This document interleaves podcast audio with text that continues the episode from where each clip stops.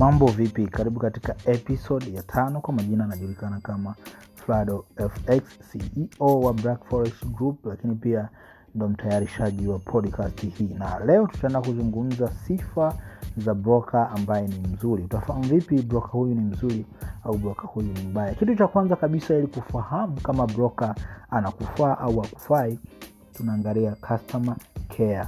Je wateja wake anawahudumia vipi. Na kama broka huyo pengine anachelewa sana kujibu email au unavyokuwa na changamoto kwenye kuweka pesa au kutoa pesa unavyomtafuta anachelewa kukujibu tunasema customer care yake sio nzuri. Na broka huyo sio mzuri kwa sababu changamoto katika biashara hizi haziwezi zikakosa kwa lazima awe very active kuhakikisha kwamba anajari watumiaji wake. Kitu cha pili ambacho kinaamua kama broker huyu ni mzuri anakufaa au akufai tunasema ni njia ya kuweka pesa au kutoa pesa. Imagine kuna njia kama netela kuna njia kama astropay na njia zingine ambazo watanzania wengi hawazitumii. Broka anavyokuwa na njia kama hizi na akakosa njia kama mpesa tigo pesa na zingine inakuwa ni changamoto kubwa sana kwa trader kuweza kumtumia broka huyo.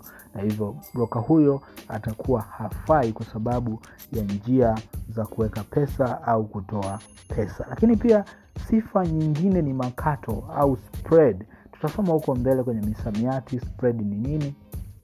Lakini in short ni kwamba katika mabrokers uh, wengi ambao nawafahamu broker ambaye naona ana spread ndogo sana ni FX. lakini sio kigezo pekee cha kumjua broker ni mzuri. Spread ni makato. Makato yanavyokuwa madogo hata wewe unavyoweka oda unakatwa pesa kidogo. Limemba haikatwi kwenye balance yako ni kwenye ile trade ambayo umeweka. Na inakuwa ni ndogo ndogo ndogo sana kiasi kwamba huwezi ukajua hata kwamba umekatwa. Kwa hiyo mabrokers ambao nilikutajia hapo mwanzo ni moja ya brokers ambao ni wazuri na unaweza ukafungua account. Na namna ya kufungua account tutadiskasi hapo mbele. Unafata process gani mpaka unafungua account. Sifa nyingine ya kufahamu kama huyu broka ni mzuri au mbaya ni kitu kinaitwa regulation. Regulation ni nini? Regulation ni utaratibu ambao unatumika kwenye kuhakiki kama broka huyu ni salama kutumika na watumiaji au traders au hapana na kuna institution taasisi maalum ambazo zinahakiki kwamba broka huyu ni salama na hana shida yoyote. Na kujua kwamba broka huyu yuko regulated unaenda katika website yake naenda mwishoni kabisa utaona sehemu ya regulations na ataweka kwamba yuko regulated na nani na nani na nani. Na hiyo itakusaidia wewe hata unavyopata changamoto kuweza kutoa taarifa kwenye institution au taasisi maalum ambazo zinamregulate au zinamsimamia broker huyo. Ni kitu cha msingi msingi sana ambacho unapaswa kukijua katika biashara hii ya forex. Naomba kwa leo tuishie hapa lakini kuna sifa nyingi nyingi nyingi zaidi ambazo natakiwa uzijue ili kuweza kujua broka huyu ni mzuri. Na hizi ni za muhimu zaidi na hizo zingine ambazo tutaziacha kwa leo katika episodi hii sio sifa za msingi sana. Kwa mfano leverage.